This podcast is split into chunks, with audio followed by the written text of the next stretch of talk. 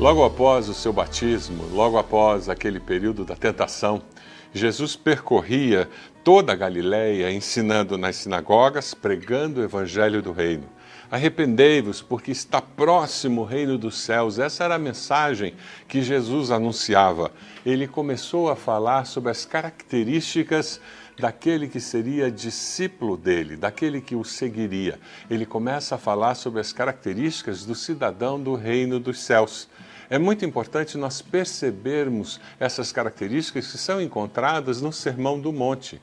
O único sermão de Jesus que foi registrado nos Evangelhos. É muito precioso nós estudarmos, é isso que nós estamos fazendo em nossa igreja. E o tema dessa série de mensagens é Você é Feliz, porque nós estamos estudando as bem-aventuranças. A palavra de Deus é preciosa demais, inspirada por Deus, atual. O Espírito Santo de Deus aplica a palavra de Deus às nossas necessidades, nos nossos dias e usa essa palavra que é viva, eficaz, poderosa para nos transformar à semelhança de Jesus. Deixe Deus ministrar ao seu coração enquanto nós lemos a palavra de Deus, enquanto nós refletimos na palavra de Deus. Mateus capítulo 5, a partir do versículo 1, nos diz: vendo as multidões, Jesus subiu ao monte e se assentou. Seus discípulos aproximaram-se dele e ele começou a ensiná-los, dizendo: bem-aventurados os pobres em espírito, pois deles é o reino dos céus. Bem-aventurados os que choram, pois serão consolados. Bem-aventurados os humildes, pois eles receberão a terra por herança. Bem-aventurados os que têm fome e sede de justiça, pois serão satisfeitos. Você sabe o que é sentir fome ou sede? A maioria de nós não faz ideia do que é sentir fome ou sede. Pastor Zilek uma vez fez um comentário que eu achei muito interessante. Ele disse: sentir fome de verdade só sente aquela pessoa que faz uma refeição por dia, não se satisfaz porque não tem o suficiente e não sabe se terá uma refeição no dia seguinte. Esta pessoa sabe o que significa sentir fome. Aqueles que estavam com Jesus, eles sentiam fome, eram desnutridos, comiam carne uma vez por semana quando comiam. Eles não tinham acesso à água, água era um bem muito precioso, eles tinham muitas dificuldades. Então, quando Jesus fala sobre sentir fome e sede, eles sabem o que é isso. Por isso que quando Jesus multiplicou os pães e os peixes, eles queriam torná-lo rei. Eles comeram até se satisfazer, uma coisa que não acontecia na vida deles. E eles ainda viram que sobrou. Eles disseram: esse é o rei que nós precisamos. Mas é interessante nós pararmos para pensar, porque Jesus queria falar sobre algo ainda maior do que simplesmente sentir fome e sede, fome de comida e sede de água. Jesus queria falar sobre outro tipo de fome e sede. Ele queria falar sobre fome e sede de justiça. Jesus falava de algo mais. Quando você vê uma criança passando fome no sinaleiro, como você se sente? Quando você ouve a notícia de um pai que entregou sua filha de 10 anos para se prostituir por 5 reais, 10 reais, 20 reais, o que acontece com o seu coração? Como você se sente? Você tem fome de justiça? Quando você ouve a notícia na televisão de que um hospital pegou fogo, pessoas morreram, que pessoas enfermas tiveram que ser retiradas às pressas do hospital, porque no almoxarifado deu um curto-circuito e os bombeiros haviam avisado daquele perigo, a direção do hospital havia avisado e as autoridades não fizeram nada. Como você se sente? Existe indignação? Quando você ouve notícias de corrupção, desvio de verbas, de recursos do governo, você se sente indignado? Estruturas demoníacas controlam a nossa sociedade. Sentir fome, sede de justiça é sentir o desejo de trazer transformação. para destruir as estruturas demoníacas que nos impedem de viver em uma sociedade mais justa. Quando Jesus fala sobre ser feliz, quem tem fome e sede de justiça, é interessante que ele tem em mente uma pessoa. Ele foca no indivíduo. Quem promove justiça não é uma instituição, é uma pessoa, porque a pessoa traz transformação nas instituições.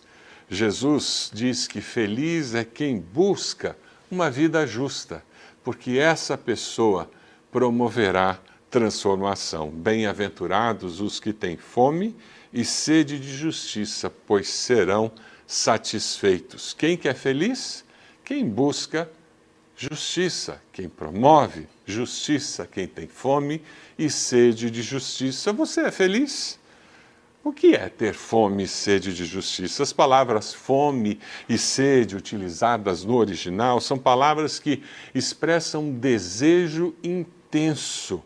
É essa indignação, é essa força que queima dentro de você quando você percebe que essas estruturas demoníacas estão prevalecendo.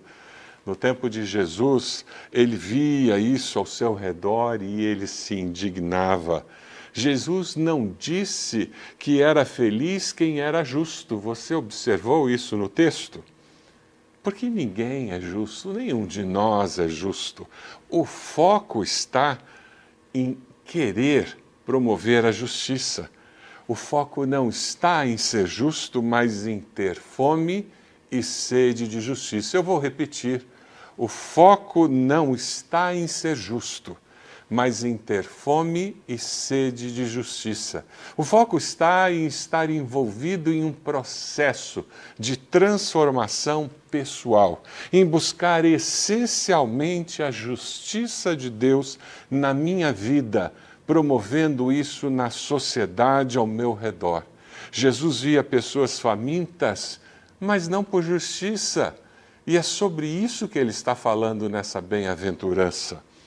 Tal fome espiritual é uma característica do povo de Deus, cuja ambição suprema não é material, mas espiritual. O povo de Deus decidiu buscar primeiro o reino de Deus e a sua justiça. Não é o que nós encontramos em Mateus 6,33?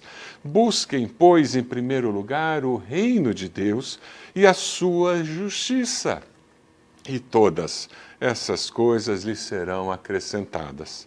Existem três aspectos da justiça na Bíblia. O primeiro é a justiça legal, justificação, um relacionamento certo com Deus. Os judeus buscavam a lei da justiça. Depois você tem a justiça moral, a justiça do caráter, da conduta que agrada a Deus. Jesus falou sobre isso em Mateus 5,20, quando ele diz, pois eu lhes digo que se a justiça de vocês não for muito superior à dos fariseus e mestres da lei, de modo nenhum entrarão no reino dos céus. É uma justiça do interior, do coração, da mente, das motivações. E existe a justiça social. A justiça social é a busca da libertação do homem da opressão, junto com a promoção de direitos civis, da justiça nos tribunais, da integridade nos negócios, da honra nos relacionamentos familiares. A justiça bíblica é mais do que um assunto particular e pessoal.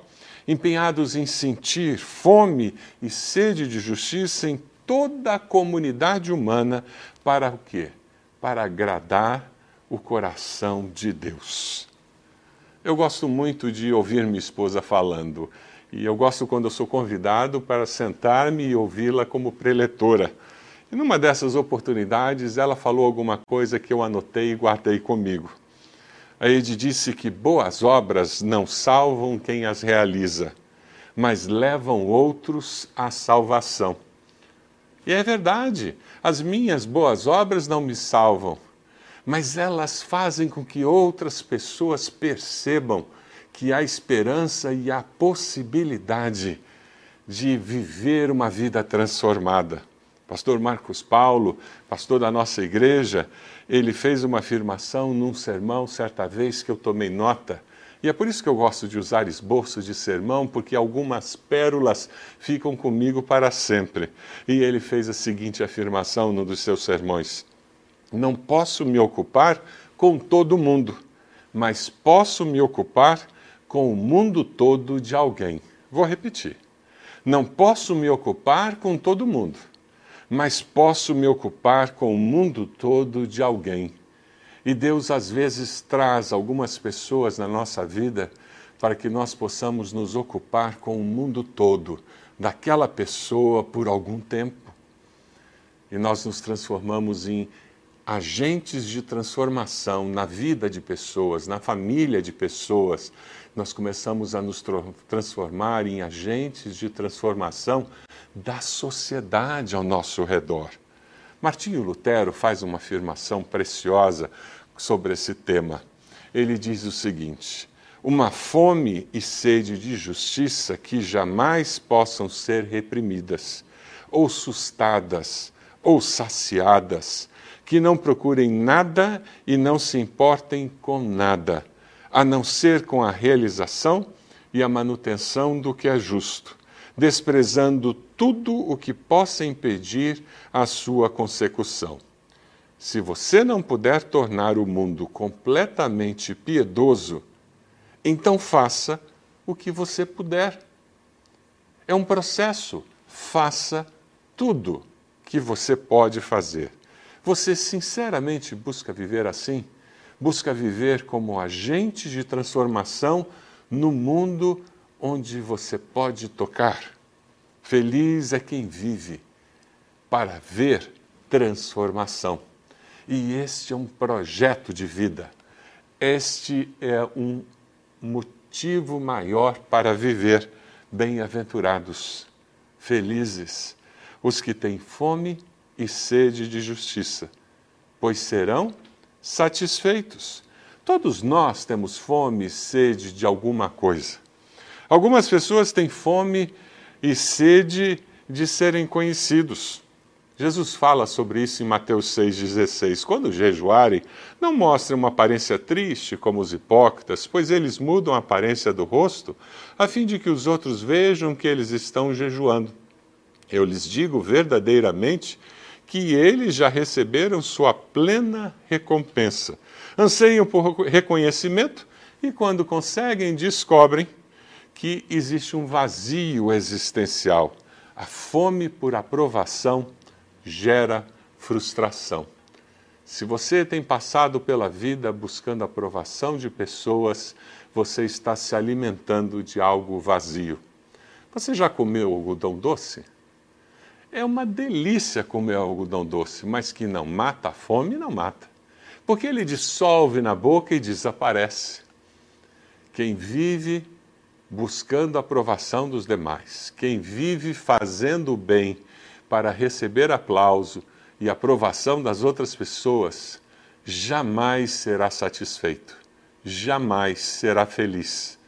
Porque essa pessoa está se enchendo de ar e jamais encontrará a aprovação de Deus. Mas existem algumas outras pessoas que têm fome por algo mais sofisticado, algo mais exigente. O que acontece é que eles têm fome de estética mais elaborada, têm fome pela beleza e vivem fazendo plástica, e vivem fazendo procedimentos de beleza, de estética. Outros gostam da música, da cultura, do conhecimento, e fazem um curso, e mais um curso, e mais um curso, e outros gostam de ser conhecidos, porque são pessoas muito cultas, e falam bonito, e falam difícil, e envolvem as pessoas. Na realidade, elas gostam da popularidade, e serem reconhecidos e conhecidos, mas essas pessoas também jamais serão satisfeitas, porque elas não promovem transformação verdadeira. Elas não promovem justiça. Elas promovem a si mesmas. São narcisistas travestidos de discípulos de Jesus. O que nós precisamos realmente em nossa sociedade é de pessoas que têm fome e sede de justiça, mas da justiça de Deus, que encontra uma satisfação diferente. Salmo 17,15 nos diz, quanto a mim, feita a tua justiça, verei a tua face.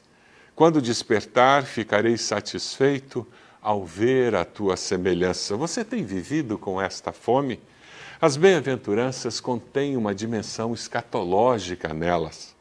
As bem-aventuranças, elas nos falam desse profeta Jesus, que Isaías 61 mencionava. Jesus vai na sinagoga e ele fala sobre isso de uma maneira muito linda, e relatado isso em Lucas 4. Ele foi a Nazaré, onde havia sido criado, no dia do sábado entrou na sinagoga, como era seu costume, e levantou-se para ler, foi-lhe entregue o livro do profeta Isaías, abriu e encontrou o lugar onde está escrito, o Espírito do Senhor está sobre mim, porque ele me ungiu para pregar boas novas aos pobres. Ele me enviou para proclamar liberdade aos presos e recuperação da vista aos cegos, para libertar os oprimidos e proclamar o ano da graça do Senhor. Então ele fechou o livro, devolveu ao assistente e assentou-se. Na sinagoga todos tinham os olhos fitos nele, e ele começou a dizer-lhes, hoje se cumpriu a escritura que vocês acabaram de ouvir. Quando eu e você vivemos com fome e sede de justiça, nós vivemos como profetas do Deus Altíssimo.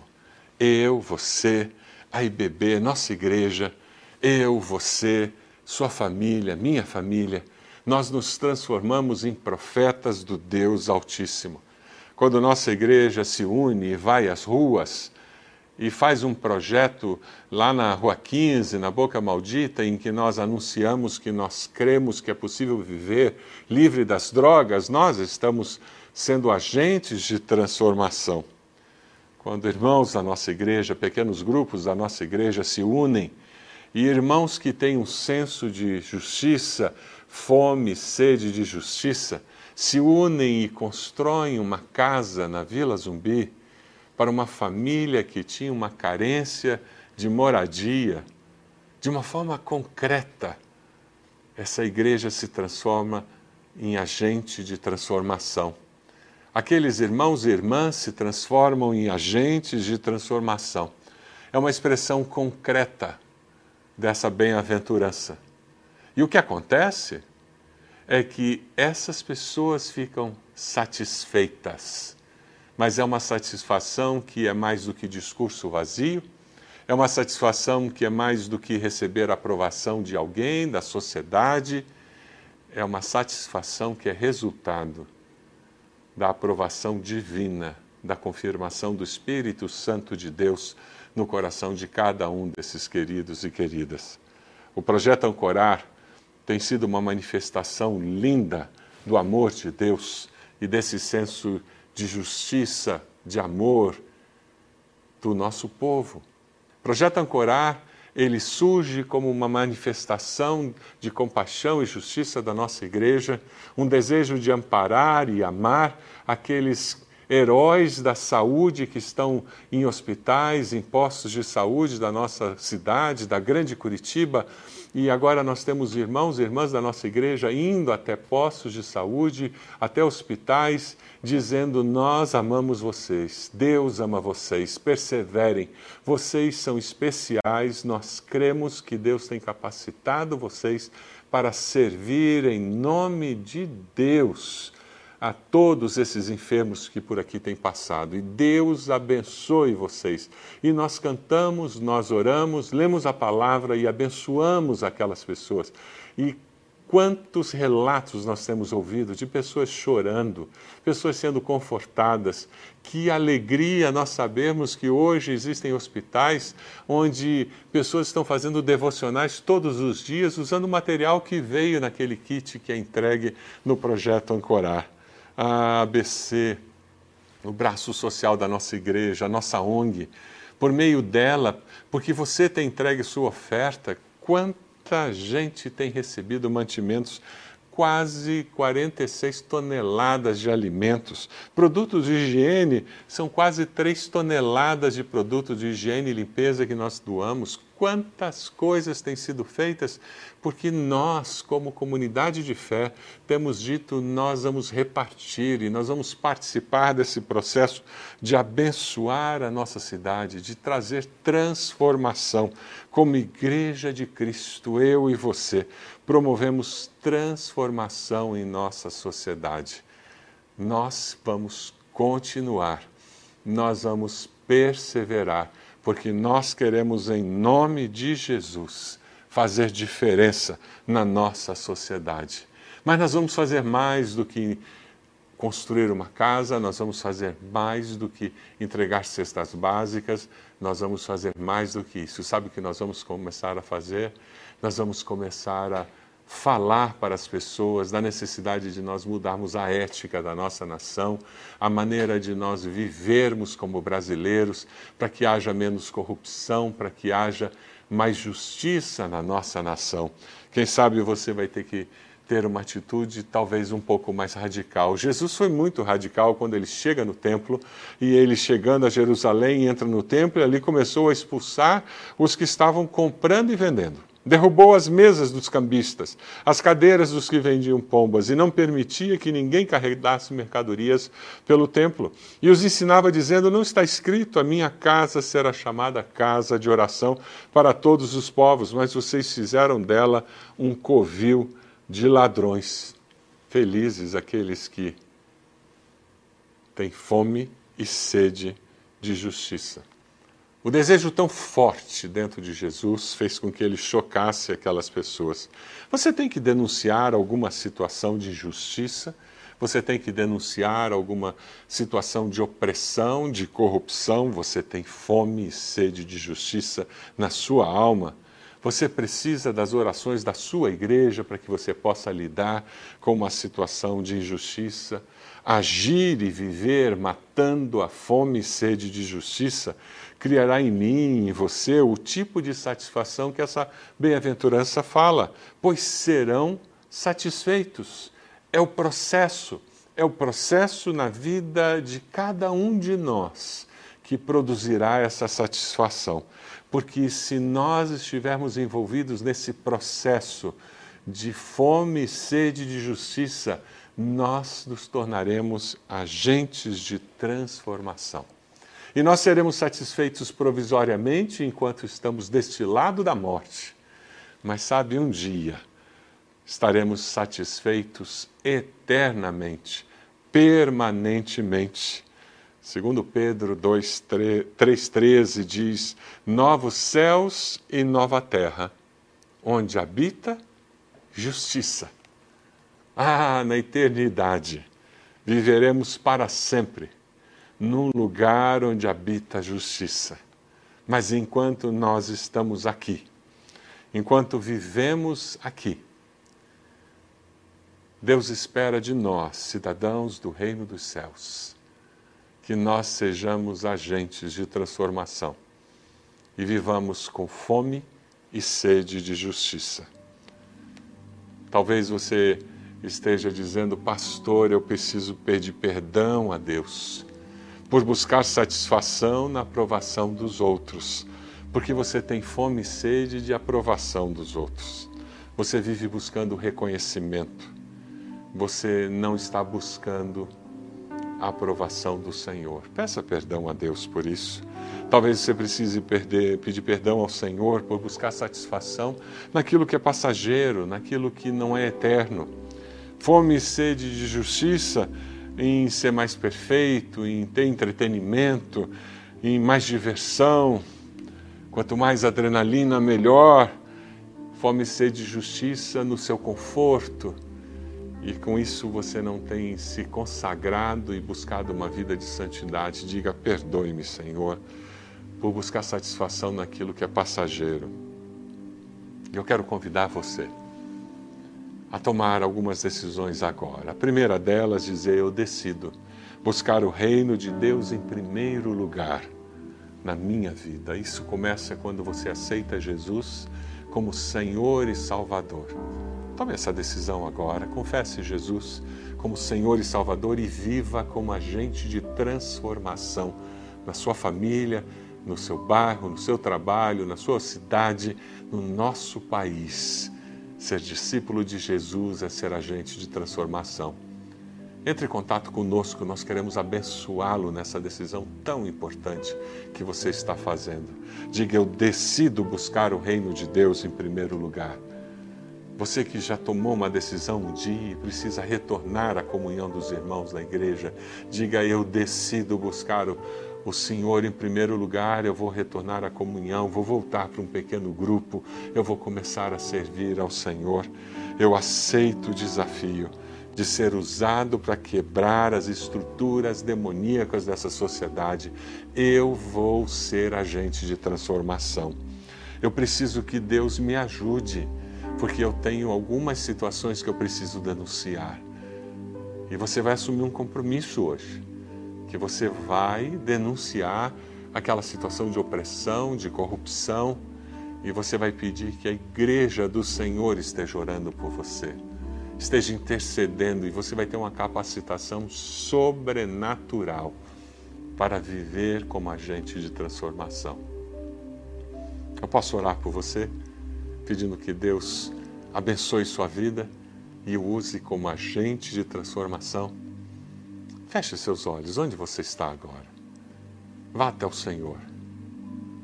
Senhor meu Deus, eu te dou graças, Senhor, pela tua palavra que penetra no mais profundo do nosso coração, porque ela é viva, ativa, poderosa.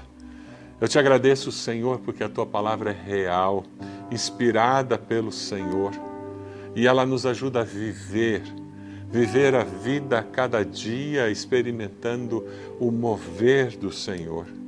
E, ó Deus, nós queremos sim viver como agentes de transformação. Queremos levar essa palavra que traz esperança, que traz vida, nova vida em Cristo. Queremos, Senhor, levar esses princípios eternos da Tua Palavra que promovem transformação na nossa sociedade. Nós clamamos em nome de Jesus.